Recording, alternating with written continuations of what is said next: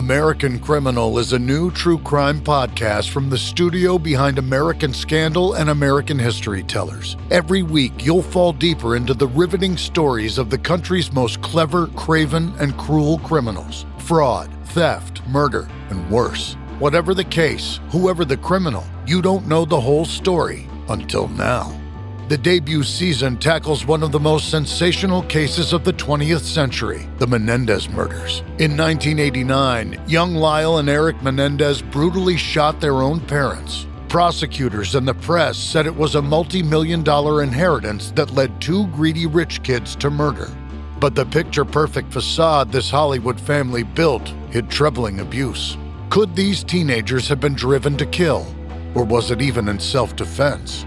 Listen now. Go to AmericanCriminal.com or search for and follow American Criminal wherever you get your podcasts. Citizens of the Reject Nation, Coy invited me to be his special plus one for an event to go watch Mission Impossible Dead Reckoning Part Uno. Best caddies ever. One of the most anticipated movies of the like the last three years or something for both of us. Yeah. We love this franchise so much. I've been watching the behind the scenes. Like I, I love this franchise so much. So easily, I was like, yeah, I, we, I love to go. We started shooting this at the theater, and when I say started, I mean like we just started. We got permission, but then there was a misunderstanding, so then we had to evacuate premises, and now we're in the backyard. But guys, before we go into our review, we asked one thing. You know, uh, jump off a motorcycle and land yourself on the like button. Quick little plot synopsis. Let me think about this. So Ethan Hunt and his IMF crew are back in action on a mission to obtain this other half of a key. They keep reminding you of that. The terrorists and the world superpowers are also after because it'll gain them access to this AI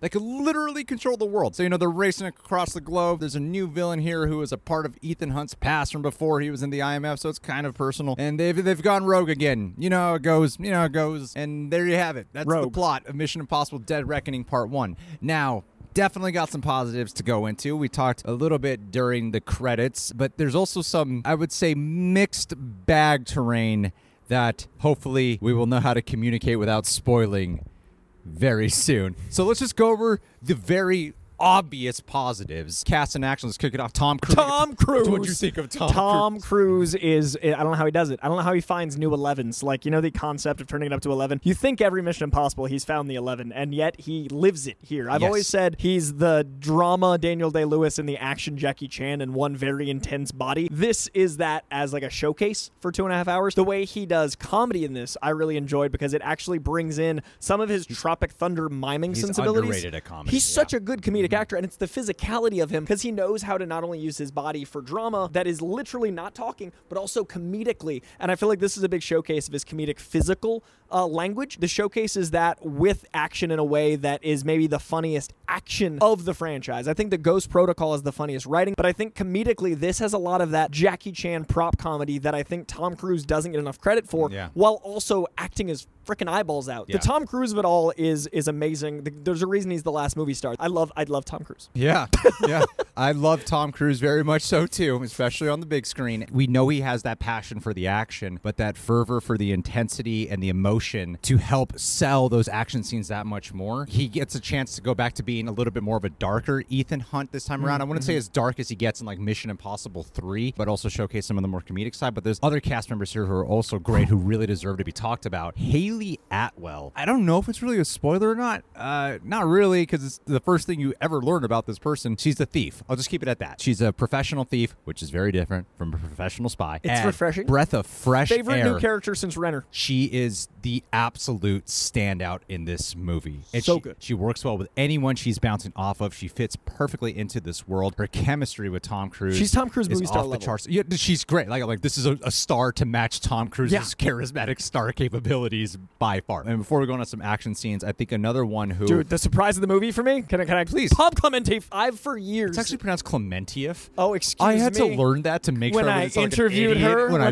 talked, to her, and I was like, Miss Clemente, Pom is a force in this. I'm always struck by how passionate she is, how intense she is and how like joyous and bubbly she is, but in an intense way that isn't cloying. It's a really hard line to walk to be like Yeah. that much of an energy. Believe me, I know I'm a lot. The way they use the energy of Pom in this is so different than Mantis. Is Yeah. so different than anyone I've ever seen, and she's terrifying. She's got the thing that I think a lot of action movies try to do, where they do the silent assassin. She's just quiet. She's not silent. They do it. I think the best I've ever seen in modern cinema. So impressed with her. She is like a sledgehammer. What I think they did better here with her is what I wanted out of what they did. Like I enjoy Henry Cavill's presence in Fallout, but they set him up in Fallout as like he's the guy you sent in to get the job done. He doesn't play by anybody's rules, but he's like he, kind he gets his ass kicked a lot in that movie. Plays he by a lot of he- He doesn't really seem like the guy you send in to get the job She done does. a lot of the time. She is. She is that thing that I wanted Henry Cavill to be. That they kept saying Henry Cavill would be. She's not really given like a crap ton of lines, but you could tell she's having That fun with this role. it. And especially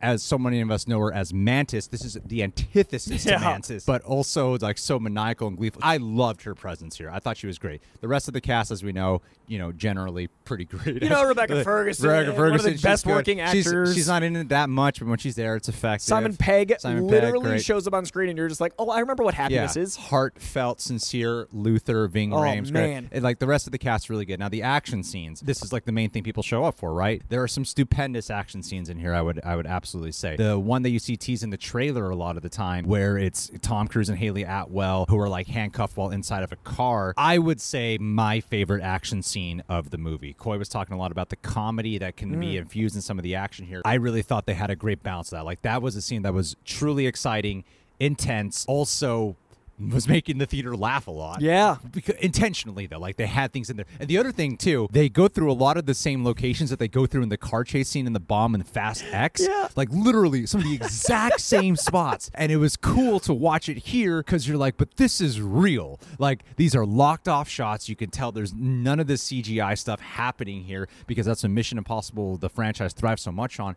So it's cool to get this comparison and it felt that much more vital and real Hmm. because we just saw one that used a lot of crazy fantasy action. It's literally Yeah. like a one to one. Where you can be like Yeah. old style movie making, new style movie Yeah. making, and it's beautiful to see how they do Yes. the wreckage. It's carnage. This feels like when you're a kid and you go see a blockbuster, and I feel like that's now been made into a negative. People are saying that derogatorily, like, "Oh, it's a blockbuster." When we used to say that it meant a good thing, and I'm using it that way, it feels like going to the movies and having yourself some popcorn, but not in a way that dumbs down the experience. It's just so joyous. There's some stuff I have a bit of a mixed opinion on. I know someone else who saw it at a different screening, and they said their crowd was losing their shit on the part where the, the one they've been promoting a lot, where he jumps off the cliff with the motorcycle, free falls. I had a different experience here where I was.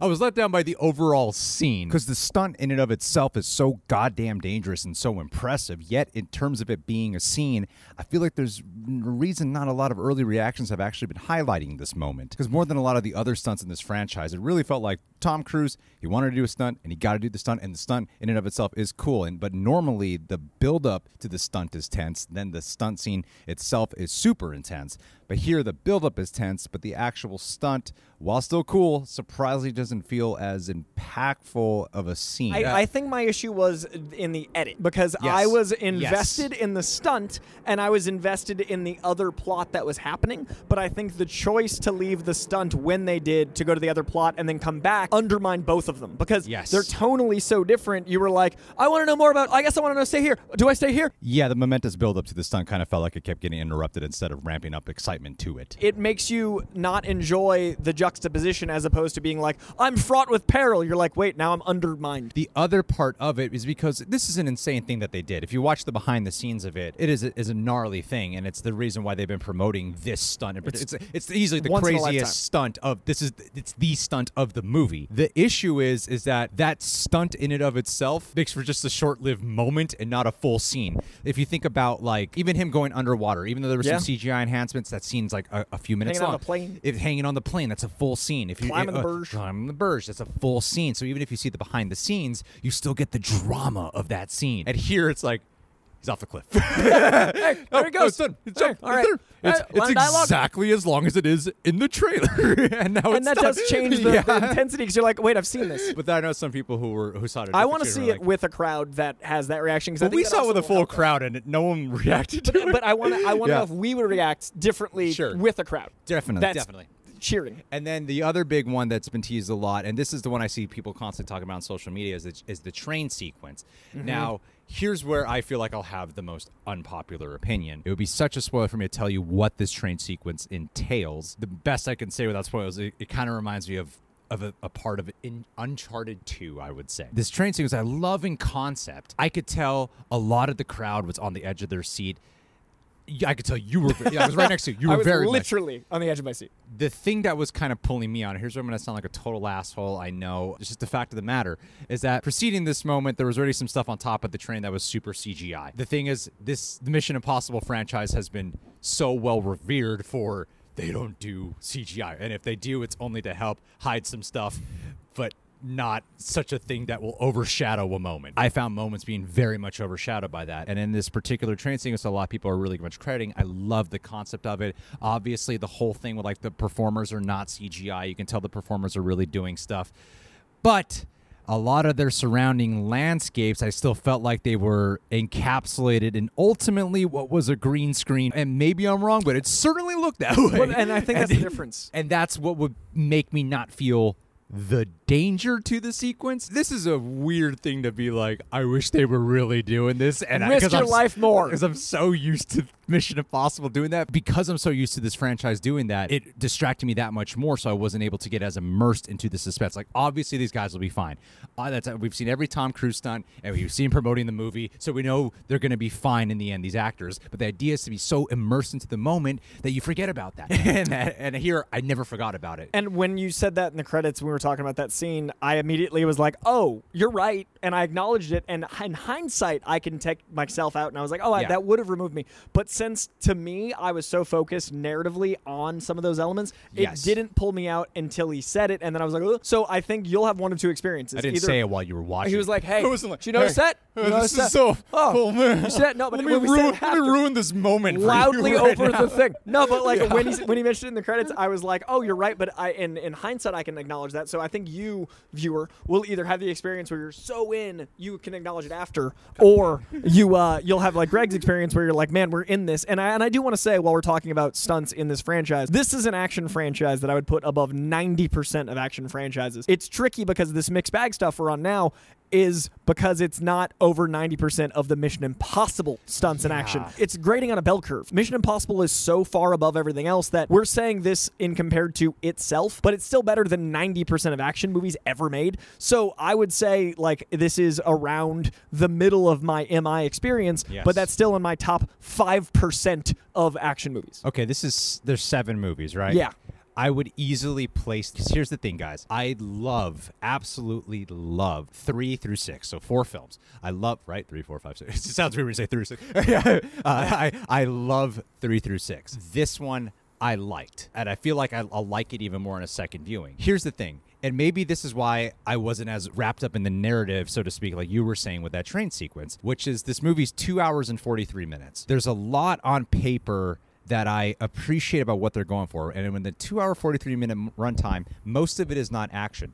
It shouldn't be action. I'm not saying that's the problem. The parts where I would say it's, it's not all negative, and you know, if I was super negative about it, I would not watch my words. I would tell you guys if I was just like, oh my God, I hate this or I was bored. It was such a fluctuating mixed bag for me with most of the movie in terms of everything that surrounded the action scenes mm. that would lead into the action scenes that sometimes it would actually take away some of the excitement and pulse pounding nature of the action because I wasn't enjoying the stuff that wasn't action as much. I mean, there are elements where it seems like they're aiming to capture that specific dark espionage tone from the first Mission Impossible movie, which I do appreciate. The best way I could say it is this is in the most simplistic terms is like it has all the ingredients of all the other things I loved in all the other Mission Impossible movies for the things that were not action. I, I mean, Christopher McQuarrie wrote and directed this movie, and he wrote and directed the last two that I absolutely loved. The recipe that was ultimately cooked up. Okay, I get that they're going for something that's a little bit more topical to today. Hmm. Sometimes the commentary feels like way too heavy-handed, and I feel like someone is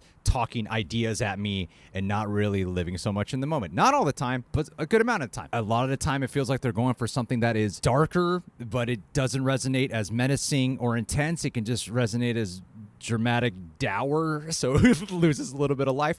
Not all the time, but a good amount of the time it can feel that way. Maybe it only stood out to me this time on my first go around, and maybe I won't have it as much of my takeaway on a second go around, but on my first go around, it would definitely impact the way I would ultimately feel about sometimes when we get to an action scene. Because sometimes I have the feeling like I'm relieved we're at an action scene right now. As opposed to tension. As opposed to like we mm. built up to here. Yeah. Which is like the other movies did it so well. And I know some people will come at me and be like, well, you just taking on its own merits. This is number seven, and this is clearly a movie that is not standalone. Also, we're Like- fighting over which one is like the Yeah. fifth or fourth best in a film of seven. Like that's how good these movies are. We're like, what's the fourth, fifth best of a Yeah. seven? Like they're all that good. But if you want honest opinion, like I, I have some similar qualms with uh, the movie's got an AI element that is the plot. I felt that at times I was impressed that 20 years ago when the first one came out, the plot itself would be a sci-fi. This would be like, oh my god, Blade Runner. Now it's present. Now it's a, a topical, like you said. And sometimes I was like, man, they trust the audience. They're letting us just have this. They're spoon feeding us. And then other times it's like, here's a shovel of data. And I was like, you is just trusted us. so much,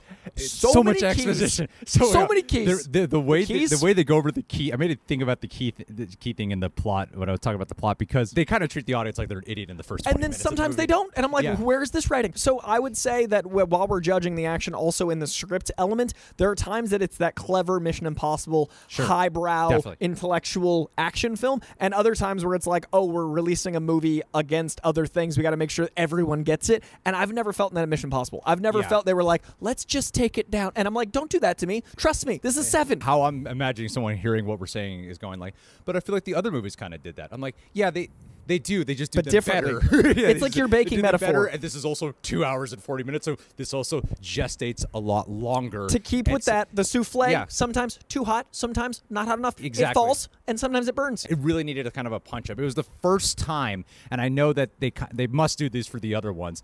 This was the first time I really felt like they came up with action scenes first, and then they thought of plots to to work their way to them a lot of the time. And I and I and this is the first time I was distracted by that. There's clearly other moments like that in the other movies, but here I felt that a little bit more. And then they have this other villain here.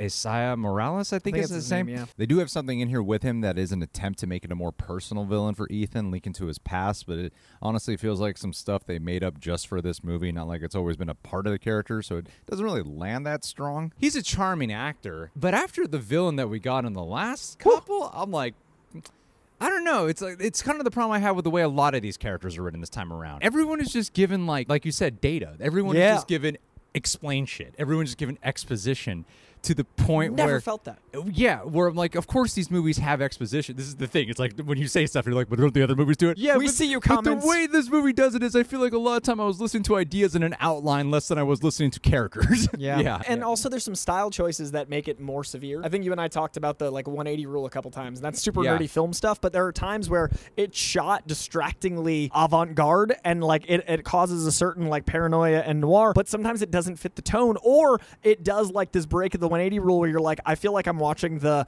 BBC behind the scenes of the scene, and I'm like, wait, we were just with this character. Why are we over here in this room? I think meant to be disorienting, but it's disorienting in a way that's like it feels messy and not a, a, a style choice. Yeah. It just felt messy to me. I feel like we got so caught up in trying to communicate that it was just a mixed bag and that we're not negative necessarily. That now it's negative. And now it 'Cause just I had such a good negative time. because like overall I'm like, no, watch this on the big I screen. I think I've read many really- people being like, Coy doesn't like I, everything. I really, really mean it. Like, watch this on the big screen because it's so certainly worth it, and I am definitely excited for I can't part it two of this movie. Yeah, I can't wait and to see it again. That's the thing. Is like Indiana Jones. I canceled all things I had to watch it again. I was like, no, I don't care to watch it again. This one, I have tickets to go watch it again, and I'm like, I'm looking forward to Yeah, it. I'm the same. I'm still looking forward to it. I think we were positive for 10 minutes and then negative for two, but we're so in love with the movie that it's like, man, those two felt bad. Like Yeah. the act of saying bad things about something you enjoyed is hard. So, Yeah. like, I enjoyed a lot. Yeah. So it's still like a Mission Impossible movie. It's still one of the best action movies ever made. It's just, uh, we're trying to be honest. I am considering the fact that like no, the main things you show up for really more than deliver.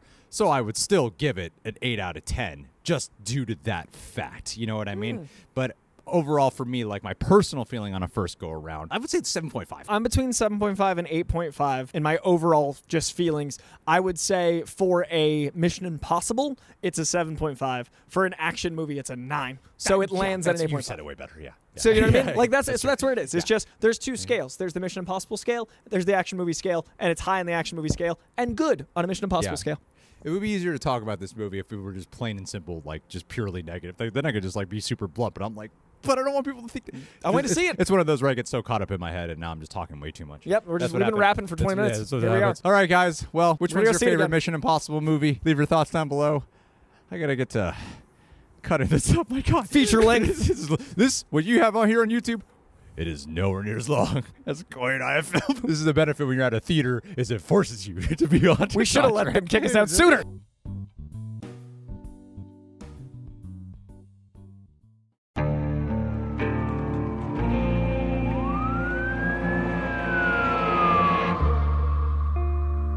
What would you do to achieve the American dream? The big house, the happy family, the money. 911, what's your emergency? Would you put in the hours? Would you take a big swing? What's the problem? What's the problem? Would you lie? Would you cheat? Would they shot? Would they shot? Would you kill? Yes. My mom is dead. My mom is right there. From Airship, the studio behind American Scandal, comes a new true crime history podcast. I'm Jeremy Schwartz, and I'll be taking you inside the minds of some of our most notorious felons and outlaws, exploring the dark side of the American dream. In my new show, American Criminal, you'll meet the picture perfect brothers who'd kill their parents, the thief who stole babies, the crypto king who siphoned off billions, and plenty more. From assassins and gangsters to killers and con artists. Whatever the case, whoever the criminal, you don't know the full story. Until now. Don't miss the debut season of American Criminal, The Menendez Brothers, beginning February 29th. Listen wherever you get your podcasts, or to get early ad free access to the entire season first, plus hundreds of other ad free history podcast episodes, subscribe at IntoHistory.com.